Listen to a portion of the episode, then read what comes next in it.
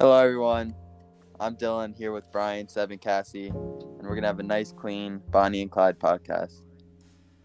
Our first question of the day is How are different aspects of his, her, their identity influencing how they interact with the world around them and vice versa? Um, Well, I think that one identity for both Bonnie and Clyde that definitely influences how they act is that they came from a more poor background and they didn't grow up with much money. Stuff like that. Yeah, I agree with that. And like, especially how Clyde, when he grew up and he started, like when he first started crime, it was almost like the first time he's ever like made like good money.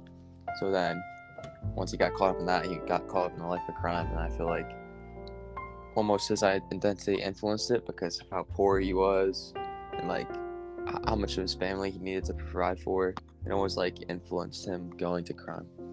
And also, the book also said how he always had like really expensive taste in clothes and stuff, and he always wanted to look like really good and dressed in suits and stuff like that. Yeah, he always yeah he always wanted to dress like um I don't know professionally or whatever you want to call it. Yeah, another thing for both of them is that they're both surrounded by crime for a good amount of time. Like Bonnie, she was dating, she like had a tendency to like date criminals, and Clyde, Clyde, he was you know a criminal himself. So that was another similarity between the two of them. Um, also at the end of the book, um, I was talking about like life at like life in Texas and life in like the United States after they died. There was a film in uh, 1967 that ended up being really popular and, it won like some awards as well. And it was like basically about their story, but their the characters' identities, not even just Bonnie and Clyde's, but everybody like I was involved with the whole the whole like I don't know the whole timeline. Their identities were like really altered, and people like Clyde, Bonnie and Clyde's immediate family were getting really upset with the film because it was telling a lot of fake stories and stuff like that. It shows how like people can alter people's identities as time goes on, like stories change and stuff like that. Yeah, it's like the Especially them. telephone game. Yeah, television. All right, I guess we can move on to our next question.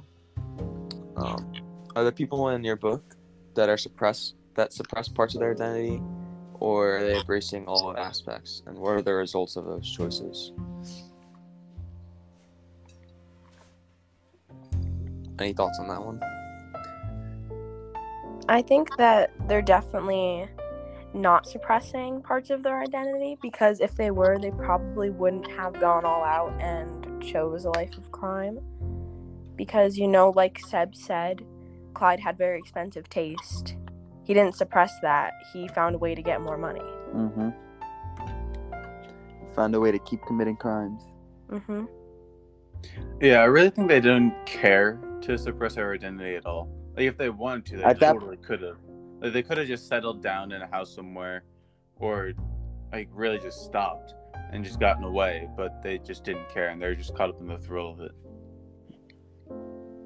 Yeah, I feel, I feel like also, yeah, like I do think like when they became criminals, they, they really did embrace who they truly were. But like as time went on, I feel like they did definitely did have to like suppress some other, some like parts of their identity in order to survive. Like they didn't. There was one part in the book where it said like they didn't sleep in a bed for like eight months, always on the road. Like I'm sure that it's not what they wanted to be doing. I'm sure they wanted to be with their family. I'm sure they wanted to go do this or that, you know. Like there's definitely some parts of them where they had to throw away in order to survive. Yeah, Yeah, those are just the sacrifices they needed to make they had to make. to And continue their life. Yeah.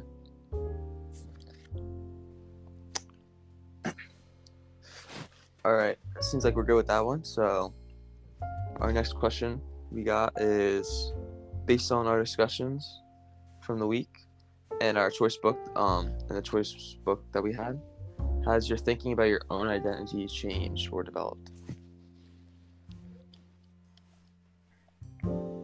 um for me at least um definitely this unit started, and I really took the time to think about my identity, and I learned that it's it's uh it's very helpful time to time to time to think about your identity.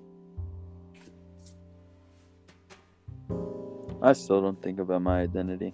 Yeah, I was about to say, to be honest, I don't think um, the reading has really changed or developed my identity at all. Yeah, it's very different with the whole empathy thing. Because when we are talking about empathy and brought up empathy, like I was looking at it a lot and I was thinking like how can I apply this to my life? hmm But with my identity it's kind of just like who I am. So I don't really think I need to worry about it at all. Yeah, I don't think have to, identity is a- constantly think about it. So Yeah, I think identity is a bit harder to change, you know, I mean, versus empathy. yeah, if I don't feel like I need to change my identity, then I'm Yeah. just not really gonna think I about feel like it if you very just- much. happy who you are and happy with who you're around and all that, you shouldn't have to worry about your identity. Yeah. Yeah.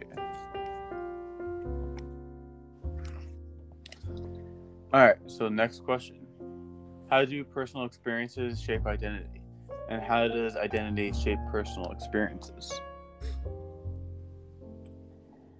Well, I think that with every experience, a person has to choose how to respond to it. And, you know, the way they respond can definitely alter what happens in their life and who they become.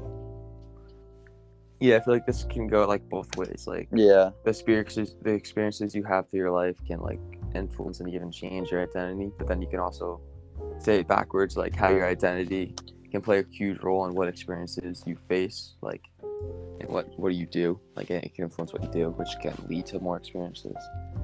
Yeah, feel like goes all how you let your experiences, um, like define you. Because so many people go through like the same experiences, but everyone comes out differently. So it's like all how you like look at it and how you take it in, how you react to it. Yeah. Now, let's change the question. Do you think that experience shape identity more or identity shapes experience more? experiences shape identity because you can have experiences you have no control over.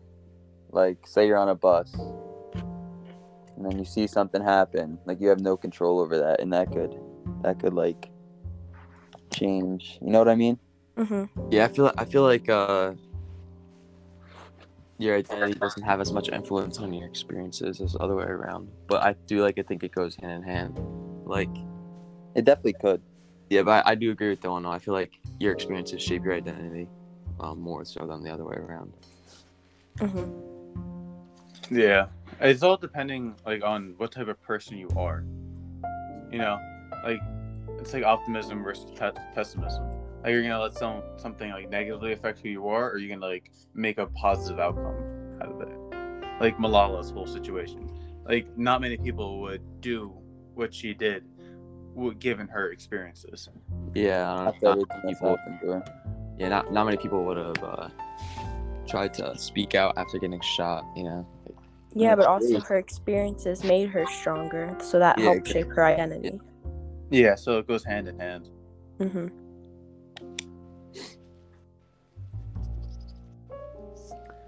All right, we got one more question.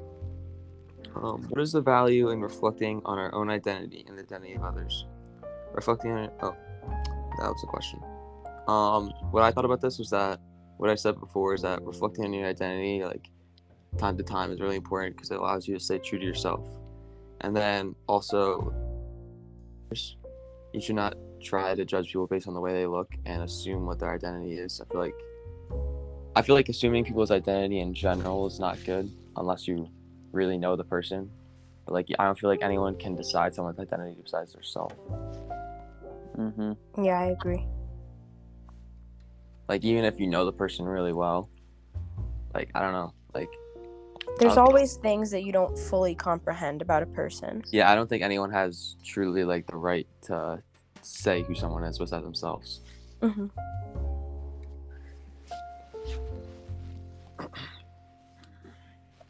All right, we're all good with that one. Yep.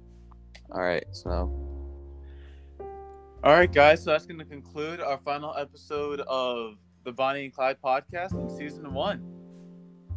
You guys all enjoyed it, and we'll see you next time.